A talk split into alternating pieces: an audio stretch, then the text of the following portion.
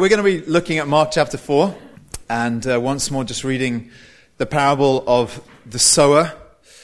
Um, please turn to page 1477 if you have a church Bible, Mark chapter 4, and I will read to you um, that whole passage.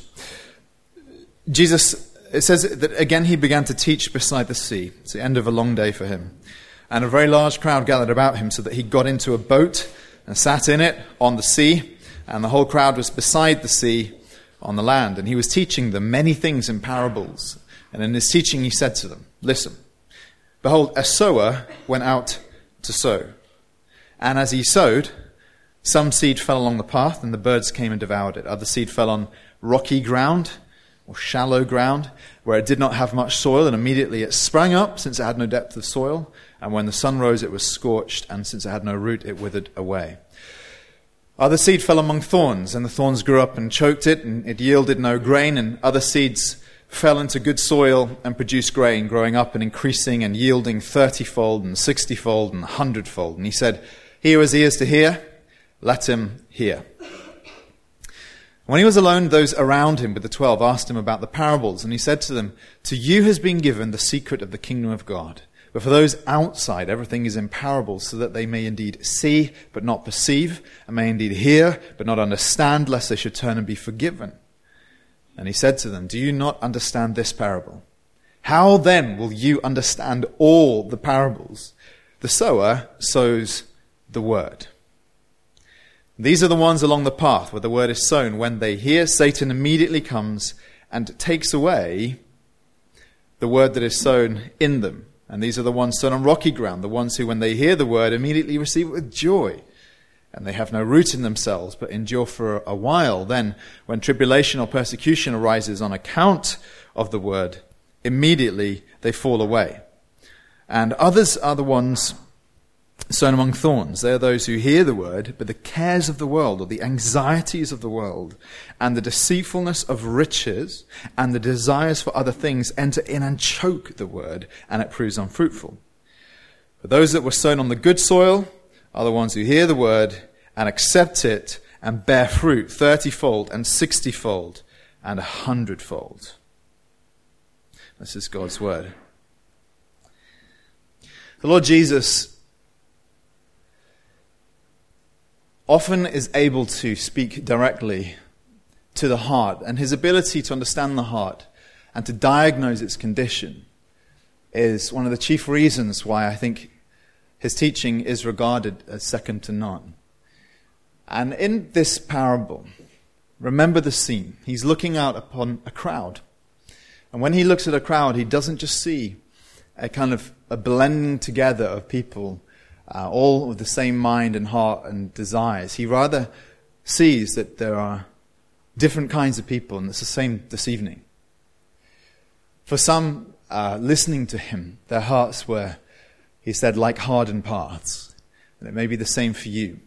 Uh, you, may, you may have come for good reasons and, or been coming for a while to church for good reasons, but uh, whether that's a desire to engage with community or even a desire for truth or whatever it is, but for some reason, the message of the Christian message is not penetrated in any way uh, beneath the surface. It, it doesn't feel like it resonates with you.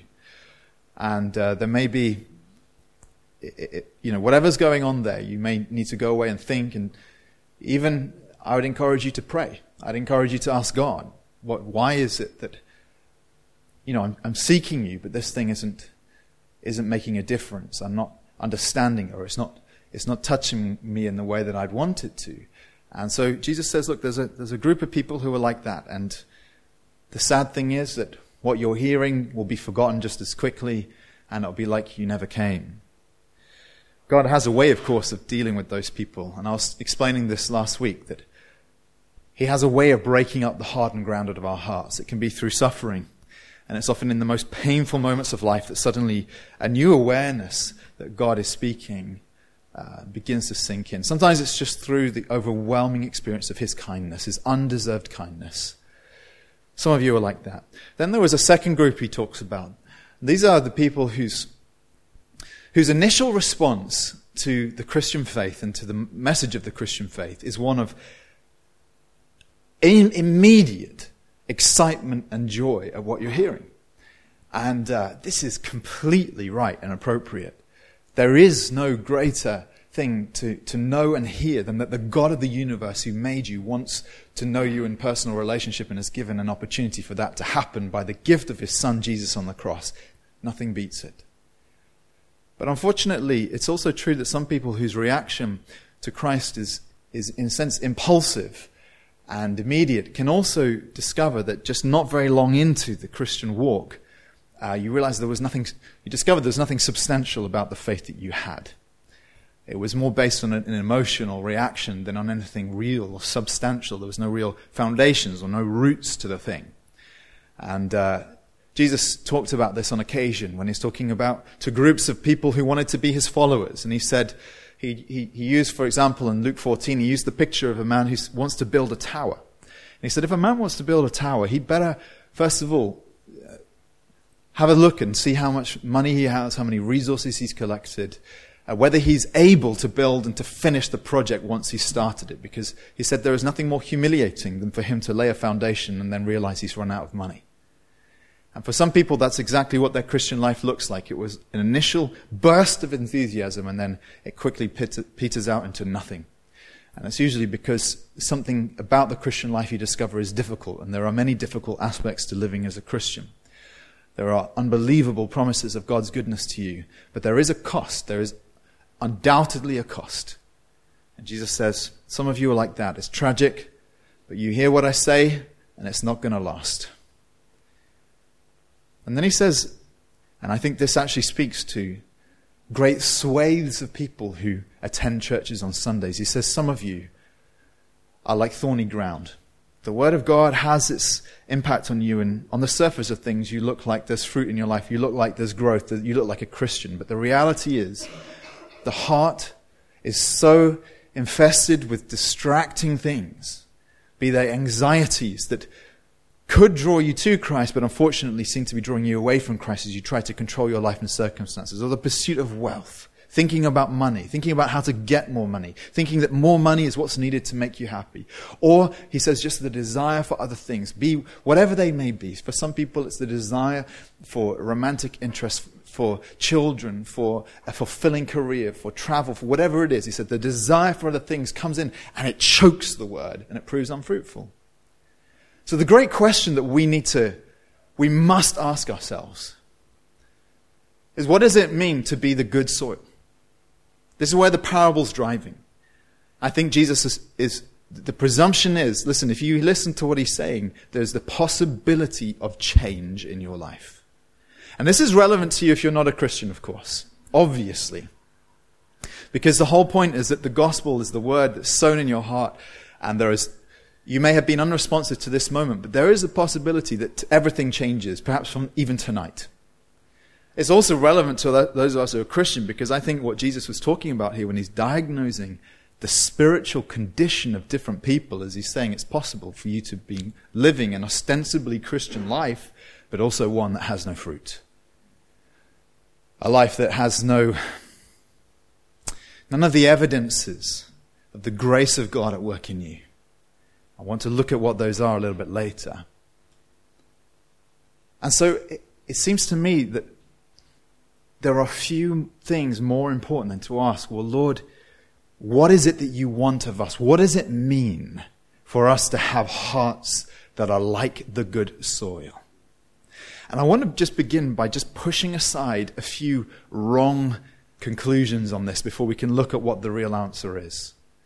One thing we need to push aside and dismiss is that Jesus is not, he's emphatically not talking about people whose lives are good. He's not saying the good soil are the morally good people.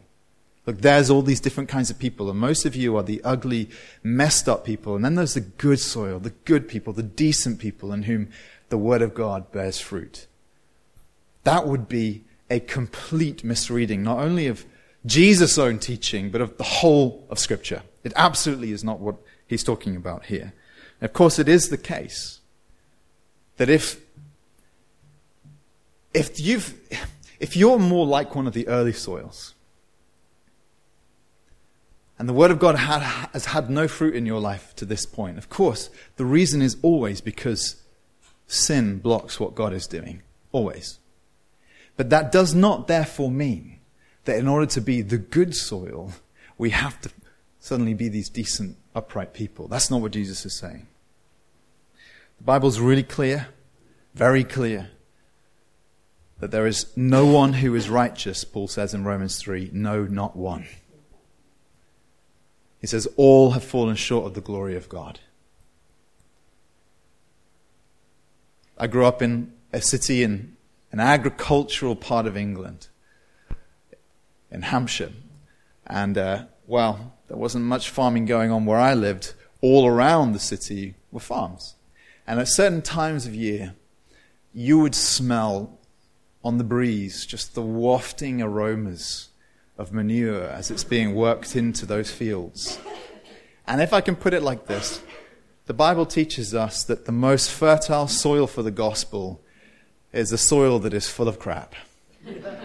and friends, it's the same in your life. If, if, there's, if there's stuff in your life that needs to be dealt with, being the good soil doesn't mean being a good person. It just means that you have come to a point where you, you're desperate for Jesus to deal with you. It doesn't mean being morally good. Another thing it doesn't mean is he's not talking about any, any level of intelligence here, because although he does say that understanding the gospel is the crucial thing for it to have an effect on your life, he does say that. But understanding the gospel is not about your intelligence quotient, your IQ. In fact, you'll agree with me on this that as much as having a good mind is a great gift, it is possible that if you have a good mind, that's the very reason why you will not bow the knee to Jesus.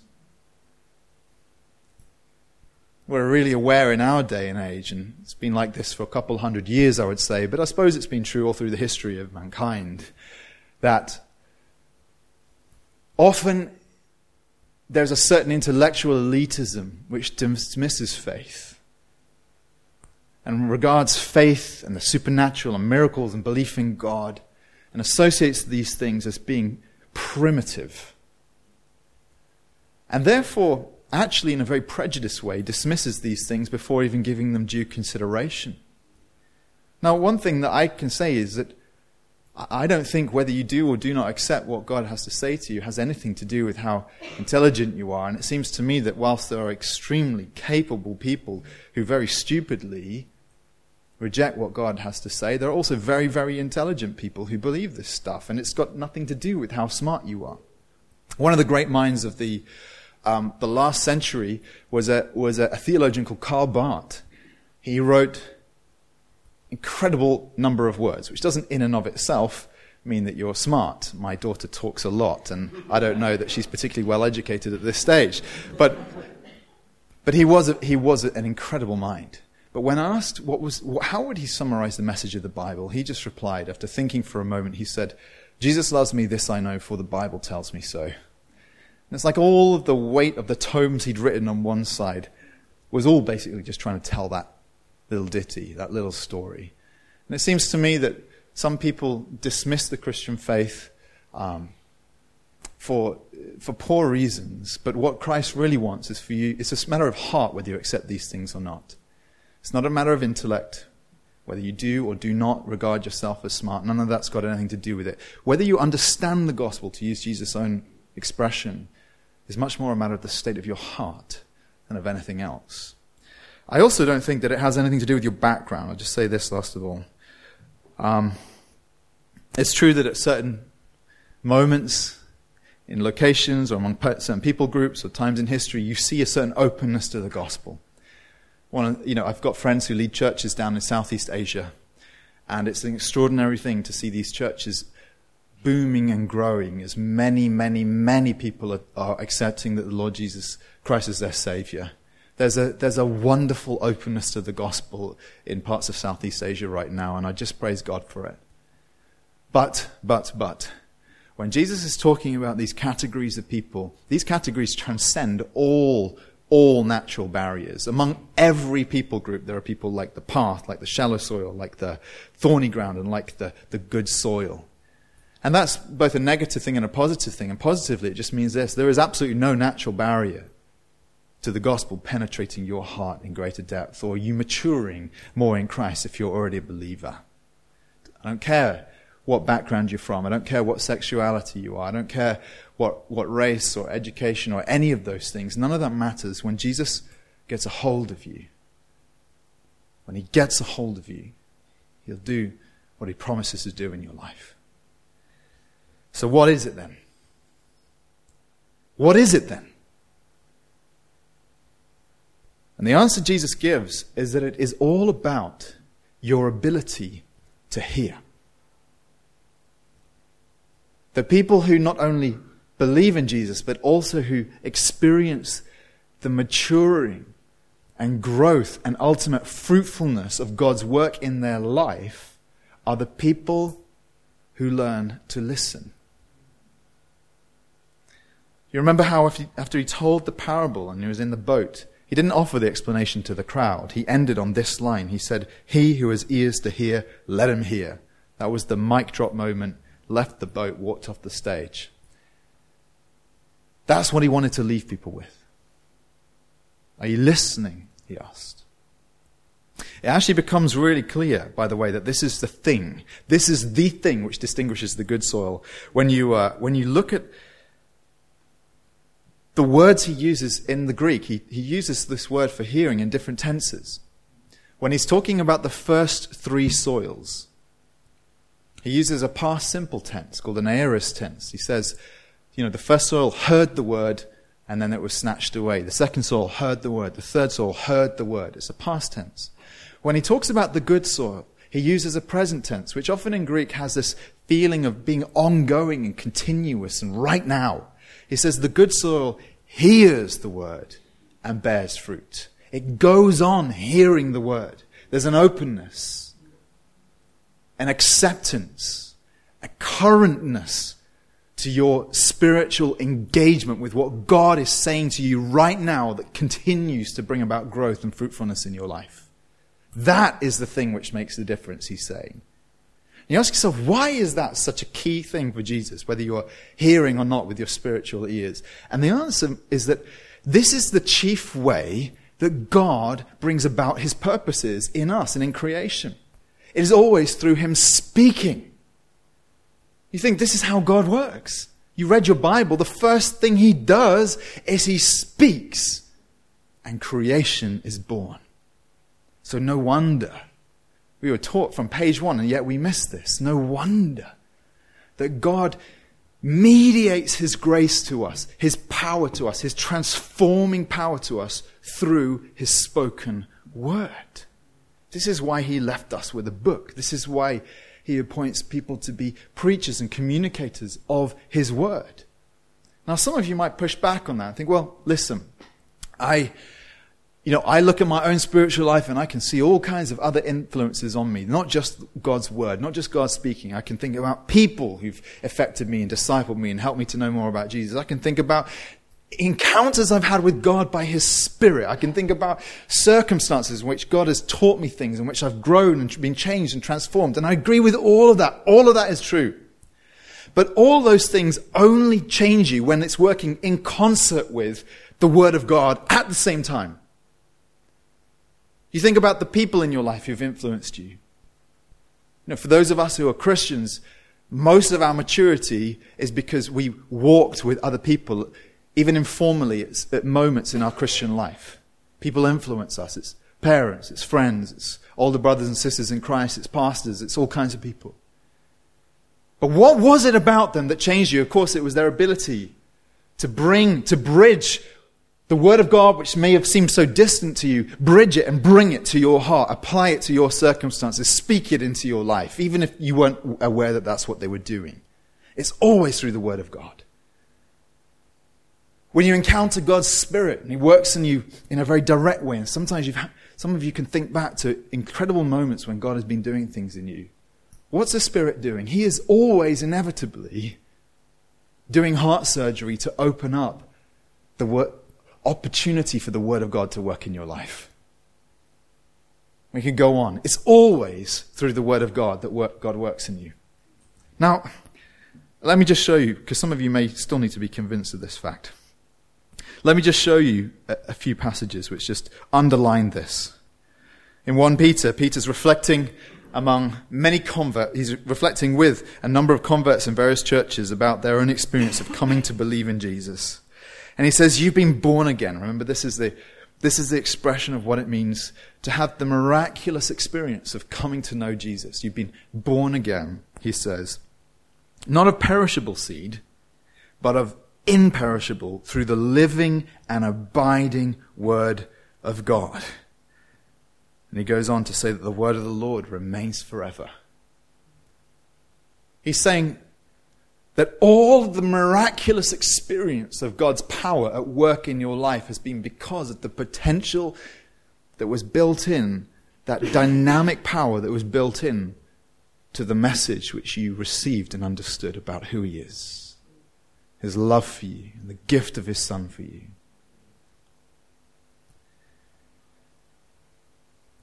Over in Ephesians 5, here's another passage when, G- when Paul is talking about Christ's love for his bride, the church. And he talks about his passion to make her pure. Now, we look at the church all around us and we look at our own lives and we realize that the church is a very mixed thing. There's, there's wonderful and attractive aspects of what the church is when I talk about it as a global thing. But there's also so much progress that needs to happen. And you ask, well, how, what hope is there that Jesus will get the bride that he wants on the last day? And Paul just tells us that this is Christ's power at work. He says that he is sanctifying her, having cleansed her by the washing of water with the word. That Jesus is unleashing his word on his church day in, day out to keep washing, scrubbing, cleaning, purifying her. It's the Word of God which changes and transforms us and makes us more like Him. The image of the sower, he just keeps sowing, he keeps sowing. Let me read you one last verse. It just brings this home. In Hebrews 4, he says, The Word of God is living and active. It's sharper than any two edged sword. It's piercing to the division of soul and spirit, of joints and marrow, and discerning of thoughts and intentions of the heart. He's saying that the Word of God can divide things that otherwise do not get divided. Soul and spirit. I mean, they're basically the same thing. Joints and marrow. He's saying the Word of God has, has a scalpel like precision that it can come in and get into the places that nothing else can touch in your life and bring about not only a diagnosis and exposure of what's going wrong in your life, but also bring the balm and the healing of God's grace and of His power and of the gospel to bring about change in you. We could go on reading. There's so many passages like this in the Bible that affirm the way that God works is through the constant um, ministry of His word to your heart. But I want to ask, what does this mean for us? And I think the question really we should be asking well, if we want to be like the good soil is, how do we hear him better? And of course, there's, there's a very long answer to that question, but I only want to give you a few thoughts at this stage. I think, first of all, I want to say to you that exposure matters. Being exposed to the Word of God in a regular, constant, ongoing way now, I don't think that this, in and of itself, is enough to produce change in you. Some of you, you know, my experience is sometimes my wife will send me out with a list of things to go and buy from the shops. And I am exposed as I walk through, you know, it's always at the entrance, isn't it? I'm exposed to the salad aisle. And just being merely exposed to the salad aisle does not mean that the salad has any influence on me whatsoever. I don't feel even remotely tempted to buy bunches of lettuce, and I just don't have a real love for this stuff. And the reality is, you can, have ex- you can be exposed to all kinds of things in your life that have no influence upon you. But you think about this in reverse. If there is no opportunity or not an ongoing, regular opportunity for you to be impacted by and ultimately changed by the Word of God, then that change will not happen in your life. Jesus compared God's word to being like food. And I think that's a really rich metaphor. Because you think how weird it would be if at the beginning of the year you stocked up with all the food you need for that coming year. Maybe because of Brexit looming or whatever it is. But you stocked up with all the thousands of calories you think you need. And then you set about eating your way through it for the next four, five, six days until you'd done your quota of eating for the whole year. You'd probably die, but just, just bear with me for a moment. The reality is that that's not how it works, is it? What, happens on a normal daily basis, you wake up hungry, you have a little bit of, to eat. Then, if you're me, you reach mid morning, you have a bit more to eat. and, you know, then you reach lunch, and then you have a bit more to eat, you feel hungry mid afternoon, then evening meal, and maybe a snack before bedtime. I'm just revealing my habits to you, okay? But um, it's the kind of it's the, the, the regular exposure, isn't it? Exposure to God's word that causes people to grow and to mature into Christ like uh, faith and stature in Him. It's not through kind of the once a year binge eating, it's the drip feed that God ministers to you in your daily reading. Maybe you just read a few verses a day, but you think on them. Maybe you read a few chapters a day of God's Word. Maybe you listen to a helpful podcast that teaches you the Bible. Maybe you're one of those few people who attends church regularly.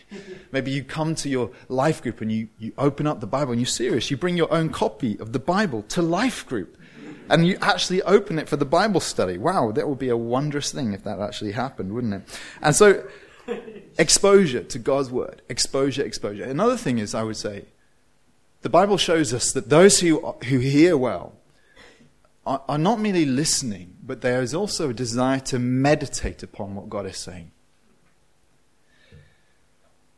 I think that this is sort of built into what Jesus is saying in the parable here that the good soil is soil that has depth, that it kind of receives the word of God and, and holds on to it. And the, the idea, the picture that you get when you're reading the Bible is that this is, this is the person who, who doesn't just hear what God is saying, but who who chews on it, who thinks about it, who wants to understand it and wants to know the mind and the heart of God, the God who spoke it. Psalm 1 is the, for me, the ultimate, the ultimate um, exaltation and picture of what this should look like in the life of the believer. Because he says, on the one hand, there's, there's all these people who he calls the, the wicked, who, or, or the person who's actually just a fool. He says he, he, he doesn't walk in, uh, so he stands in the way of sinners, sits in the seat of scoffers. And there's this, this person whose life is just like chaff, he says. You're very lightweight. There's nothing really, there's no spiritual weight to you because most of your time, most of your, your, your mind is consumed with the, with the, with the, with the things that people around you are consumed with. And you're not around people who are helpful to you spiritually. And then he says, Now look at this other person. He says that there's the, the person who is, whose delight is in God's word, in God's law. And he, he meditates, he says, on it day and night. And remember that in the Hebrew, this idea of meditating was nothing like uh, the, the, transcendental meditation that comes from, from, uh, from Buddhism and other Eastern religions in which often involves the emptying of your mind, but rather Hebrew understanding of meditation is related to the word to muttering, just muttering something. And it's the idea that, you know how when you're just going about your day and no one's watching, sometimes you just talk to yourself. Is it just me? I don't know. But anyway, you talk, you, you just, you process things in your mouth and as you, as you, t- you think it through. That's meditating. You think, I, I don't know how to meditate. Yes, you do. You do it all day long. The only difference is that when you're doing what this psalm is recommending, you're choosing what you're meditating on. You're not just passively meditating on whatever happens to be bouncing around in your brain at that time. You know, what someone said to you, that, you know, or, or what your boss said to you, or what you read in an email, or what someone texted you, whatever. You're not, you're not just passively meditating, but rather you are seizing onto the Word of God and allowing it, working it into your heart, allowing it to have its effect, allowing it to shape the way you think. There's this exposure, there's this attention and meditation, and then ultimately also there has to be this obedience and repentance. Friends, I've got to emphasize this because one of the things you see in Scripture is that when God is speaking and someone isn't really listening, eventually he stops speaking. There are many people who actually put themselves in a worse position because than, than those who've never heard God speak because they they're part of a church. They're regularly exposed to the preaching of God's word. They're regularly being convicted, and the Spirit is, is clearly speaking to you about some specific ways in which you need to repent of sin, you need to obey God, you need to turn your life to Him, you need to obey. And yet the refusal to submit hardens you and hardens you and hardens you so that you train yourself not to listen anymore.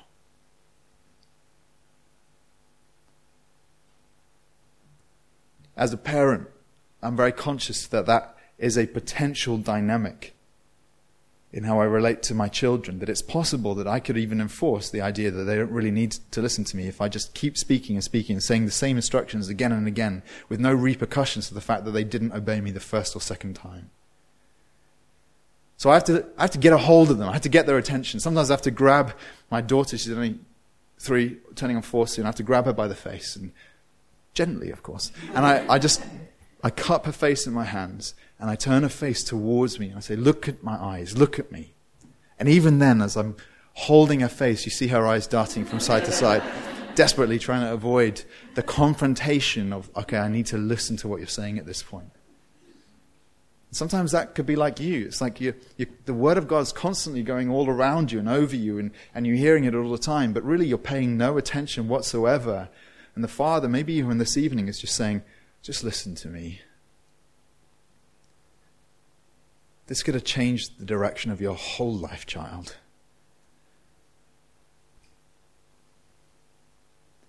The life you live from this point on might be a life that's wasted and it would break my heart as a father to you. Listen to me. I've been telling you to turn away from this thing. Do it now. I've been calling you to obey me in this. Now is the time.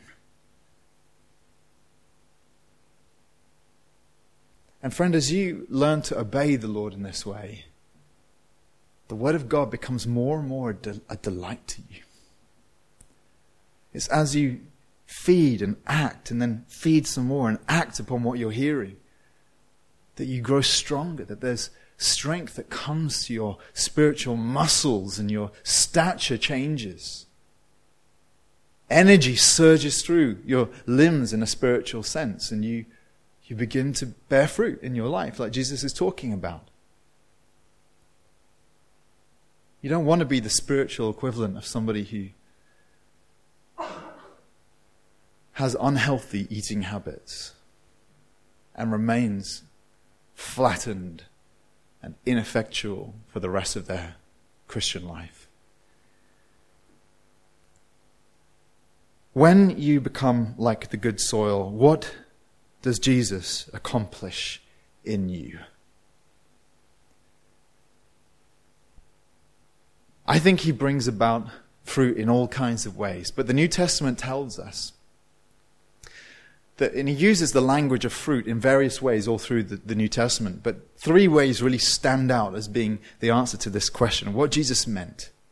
You know, when he said that, the, that there'll be 30 fold, 60 fold, 100 fold in your life, he was using numbers that any farmer would know were utterly outlandish. He was using exaggeration way beyond any yield that's ever possible when you sow grain in your field. And he was trying to make a point, I believe. God can do more than you ask or imagine in and through your life when you're a person who is married to the Word of God, when you allow it to have its impact upon you, when you're growing in Him. Wouldn't you want to be that kind of person? What does He bring about in you? Let me show you a few things. First of all, He brings about internal fruit. In other words, God has a desire and a plan to change your life. People these days are obsessed somewhat with the idea of personal change and personal improvement. And uh, I, I don't know exactly why now, of all times, that's such an obsession, but it's very prevalent, isn't it? And it can, it can lead to different reactions in, in your life. On the one hand, it can cause you to sink into a pit of introspection and, and you know, what you call navel gazing, where you, every day you feel rubbish about yourself. It's amazing how widespread that sensation is. You read blogs, you read people's own stories of you know what drives them in life, and lots of people just say, "Look, I just every day felt like I needed to do more. I felt like I hadn't justified my existence." And that might be you. And then there's a backlash to that where people just say, "No, no, no. What what you need to do, friend? You just need to you just need to, to love yourself a bit more and accept yourself for who you are." when I was reading for the, um, the, the talk on anxiety, I read this secular book about anxiety, and the author, um, she, uh, she commends this. She says that here's an exercise you can do to boost your, your self esteem. And she says you should look in the mirror and look at yourself like you're looking at someone else, or like you, you're, you're someone else looking at yourself, I should say. And you say, feel with their heart, hear with their ears, see the things that they see in you, your smile your amazing sense of humor, your unique style, your where, is, where am I? Your beautiful mind and the quirks that make you the gorgeous, lovable woman that you are. And I'm all for that, you know. But actually, when I, when I reflect on this, I, time and time again, I'm overwhelmed at the wisdom of God in His way of changing our lives through the gospel because it avoids all the mess of what we've been talking about. On the one hand, yes, he humbles you to the ground. You, you look at your own life and think, there's so much mess in me. But God has opened a way for you to present that before Him and lay it all out in confession at the foot of the cross, and for Him to take it all up and say, Look, it's on, it's on my Son, it's not on you. And then with that, to bring waves of His kindness and affirmation and His fatherly, tender word to you to say, I love you, you're my child, I forgive you, I'm changing you. And to know the love of God is, of course, far greater and more transforming than to look in the mirror and tell yourself how wonderful you really are. Now, I understand for some people that's the only place they're going to get any affirmation. And it's probably better than nothing. But it's immeasurably greater to have the affirmation of a father who loves you. And as God's this word of God begins to change you, the Bible, the New Testament tells us that the gospel brings about the fruit of, of transformation in your life. In, in Galatians 5, Paul talks about this as the fruit of the Spirit. And we're not talking here about mere behavioral change, just dealing with bad habits, improving your, your daily routines, or whatever those kinds of things you might be interested in. We're talking about the transformation of your very heart who you are on the inside. This is what Jesus is promising for you when you live under his word. He wants to change your life from the inside out. Sometimes that happens really quickly. It's been an incredible thing over the years, from time to time, to see people be like the good soil, receive the gospel, and to see a, tr- a, rapid transformation of who they are as this inner fruit begins to, to, almost overnight begins to, to appear. It's an extraordinary thing. You ever seen deserts that can bloom when the rains fall? And overnight you'll have plants and flowers all over the desert floor. Some people, often, lives can be like that when the gospel rains down upon you. And Jackie, Jackie Hill Perry, who's um, a gay uh, uh, African American lady who um, has written something of her story in this book, Gay Girl, Good God. And uh, she, she talks about this overnight transformation that happened in her. She says, and this is just after she's come to faith, she says, I arrived at work the next day, a new creature.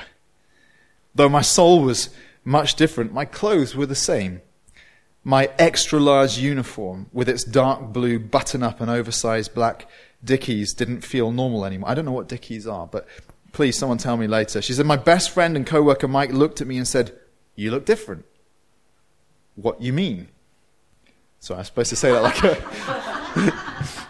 African American lady. I don't quite have the lingo. But anyway, what, what you mean? Um, I said, considering the fact that my boxes were still showing and my chest was flattened by an extra small sports bra, I don't know, man, you look brighter. Maybe he noticed that the veil had been removed, but didn't know what to call it. She's echoing the language of what Paul says when anyone turns to Christ, the veil is removed. They see him. And then they begin to reflect something of his brightness, his outshining of his character becomes reflected in you. And she wasn't even conscious of what she was doing different. The internal fruit happened in overnight in her life. Sometimes it's much slower, of course, and there are aspects of Christian maturity that just seem to take an age. And that can be disheartening. I liken it to swimming in the ocean. You ever swum in the sea? It's a bizarre experience because it seems it doesn't seem to matter how much energy you exert, you feel like you're going absolutely nowhere and you suspect you might be going backwards. And you only begin to see how far you've moved when you you look at a fixed object on the shore. And then you say, "Ah, I've come some way." And it's like that in the Christian life. On your daily experience of exposing yourself to God's Word, of meditating on it, and of wanting and desiring, hungering for change in, in the Christian life, it may feel like nothing's happening sometimes. And that's the word for you if you've been walking with Jesus for years. But then you look back. You look at where you were six months ago, a year ago, six years ago, decades ago, maybe, if you came to faith back then. And you look how far you've come. And all the beautiful fruit God's brought out in your life. Some of it's internal. There's also external fruit. Just briefly on this. Our generation is famed for the desire to impact and change the world. And sometimes gets criticized for that because of all the millennial angst that goes with it and all the paralysis of choice. And what should I do with my life? And I need to make my life count. And you know we're the first generation possibly that conceivably could do almost anything if you set your mind to it. Such are the opportunities in front of you. And it's an interesting place to be. But in many ways it resonates with what happens in the mind of a person who comes to know Jesus. Suddenly the possibilities are opened. Because part of the gospel message is not just that God saves you so that you'll be with Him in eternity, He saves you so as to make you useful for Him in the here and now. This is expressed in different ways throughout the New Testament. In Ephesians 2, where Paul is explaining the wonder of what it is to be saved by grace and not by works. In other words, by the, the action the gift of God moving toward you to rescue you from the pit and not by your ability to climb out of it because you had none. And then he brings it to this conclusion. He says, We're his workmanship. We're made, built, constructed by him, created in Christ Jesus for what? For good works, which God prepared beforehand that we should walk in them. In other words, the God who knew you from before you were born destined you to walk a certain path of service to Him when you became a Christian. That is a fruitfulness. It doesn't necessarily mean that He desires you to have your name in lights like every millennial desires and wants, to change the world in ways that everyone can see. But what it rather means is that God is restoring to you the original purpose for which you were created, which was to be an ambassador through whom He could exercise His rule in every sphere of influence and dominion which Christ has put you. And for some people, that means being placed on high. You read the stories of Joseph at the end of the book of Genesis, or of Daniel, and how God plucks them from nowhere and puts them in positions of influence. They didn't choose it for themselves, God put them there for those specific good works to help govern empires. But sometimes the Christian life is about understanding that the good works God has called you are the weirdly small, mundane things that seem pointless but can be done for the glory of God when no one's looking. And all the stuff which people around us, maybe you, would have thought were a waste of your time and talents and abilities, suddenly are invested with great dignity when you realize God has called me to these good works. It's less relevant to you guys this evening, but I was using this morning the example of a mother of young children. I've know firsthand witnessed the frustration and spoken with mothers about this, where the days can seem so futile, doing the same thing again and again, cleaning the same bum that just seems to get dirty again, and the same clothes, and doing the same piles of laundry, and you know, and it all just seems an endless cycle that seems so worthless because it all just has to happen again the next day. And what I'm saying to you, listen, friends, is that part of the good fruit that God wants to bring about in your life is the understanding, the recognition that when things like this are done for the glory of God, they're invested with an eternal significance. And He has pleasure. He smiles upon hearts and lives that are given in service to Him. That's a wonderful thing. It helps pluck out from your heart the wrong sense of avarice and ambition that can so corrupt that heart. Is it right to desire to do something for God? Yes, I believe it is, but it, it must be for God and not for yourself. When it's for you, it's corrupting. It feeds pride, but when it's for Him, oh, the Lord smiles upon that. He loves that.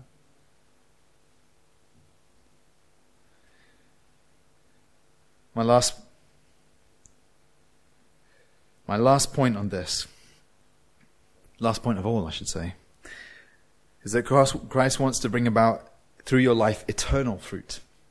And of course, the things I've been mentioning are eternal in scope the transformation of your life, the good works God calls you to. But what I mean specifically here, I think we cannot miss the fact that part of what God has ordained for us when we are like the good soil is that there's a multiplying effect that happens, that we spread the gospel to other people around us. And I'm not talking here about the pressure as Christians to be evangelists, because even to speak like that strikes terror into the heart of most Christians, doesn't it? What I'm talking about is the inevitability that the more you love Jesus and love His Word, the more it's just going to come out of you. Thank you, Jeremy.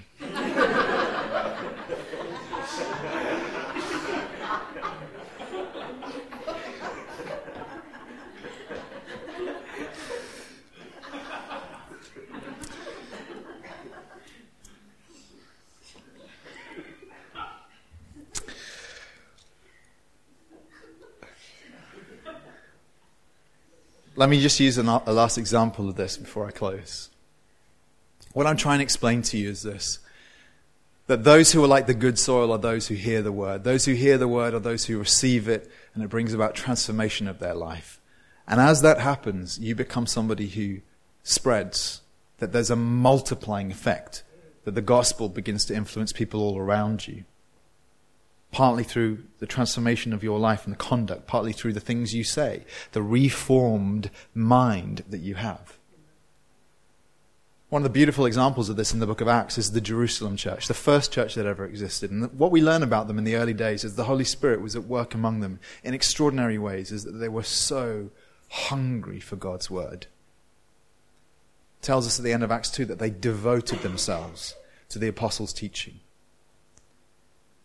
And they had this habit of meeting in the temple on a weekly basis and in homes on a daily basis so that they could be taught and learn more about Christ. Now, what does God do with a bunch of Christians who are maturing and maturing and maturing and maturing, but going nowhere in that great, big, overgrown Jerusalem church? I'll tell you what he does. He brings down the hammer in Acts chapter 8. Through a man called Saul and his like. In other words, people who hated and despised the church. And as the hammer comes down, the church is dispersed. Persecution breaks out, and the Christians in Jerusalem flee. And at first you think, wow, this is, this is absolutely tragic. And then you think, no, this is absolutely God ordained. Because what do you do if you want to see the seed spread? You've got to scatter the thing, right? I once picked up a dandelion with its seeds all ready to just be blown in the wind. I was with my dad as a kid, and I just picked the thing up and went, blew it. And he was like, "No, try and go and get all those back, bring them back." And he was just trying to teach me a little lesson. This is what seed does; it just spreads. There's no, there's no, no possibility of recalling that action. And when God blew on the dandelion of the Jerusalem church and just dispersed it, do you know what happened? The ordinary believers, not the apostles, the ordinary believers began to experience a fruitfulness in their mission, in evangelism, in the sharing of the gospel, that churches began to be born in the regions surrounding, most notably the Antioch church. We're told that these believers, these ordinary Christians, these Christians like you and me, went to Antioch and began sharing the gospel, some of them with the Jews, some of them with the Greeks. And suddenly, this extraordinary church in Antioch was born. It was a church that then influenced the whole, the whole empire, actually. Wouldn't you like to be that kind of Christian? Wouldn't you love it if your life is not wrapped up with the temporary things of this world in such a way that suffocates and chokes off God's work in your life? Wouldn't you love it if in eternity you can look back and see the lives that you impacted for Jesus because the word in you had to get out. As Jeremiah said, it was like a fire shut up in my bones and I could not hold it in. Is there any greater privilege than that? Any higher call? I believe this is what Jesus desires for his people. So, are you listening? Is your heart supple and soft and receptive to what God is saying to you? Why don't you bow your head and let's pray? Father, we are we are in awe of the fact that you are the God who speaks and whose word brings about the transformation of lives. The world is different because you spoke. Through Jesus, in your people. So many in this room can look back on lives that have been absolutely transformed because your word is sown into our hearts by faithful people who went before us. Lord, we don't want to be the last in our line. We don't want to be those who fail to listen to you. We want rather to be like the soil that you, as the great sower, the great farmer, can work with. So we just bow our heads, our hearts to you. Pray, Lord, that you will show us Lord, the ways that we've become hardened, the ways that we've become distracted, the things we need to repent of. How practically we can be nourished by your word. That you would create in this church a body of believers mature enough to change the world around us for your gospel and your grace and your glory. Disciple makers. People with a radical and passionate desire for holiness.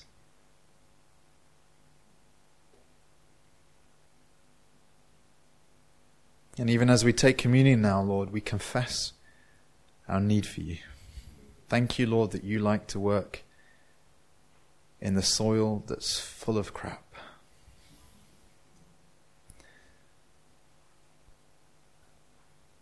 But we want to be cleaned up, Lord. We want to be like Jesus.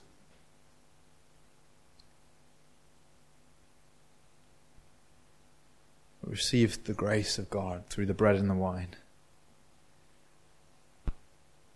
We imbibe it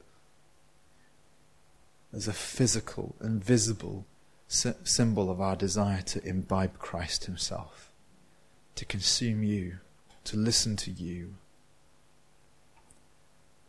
We pray this in Jesus' name, Lord. Amen.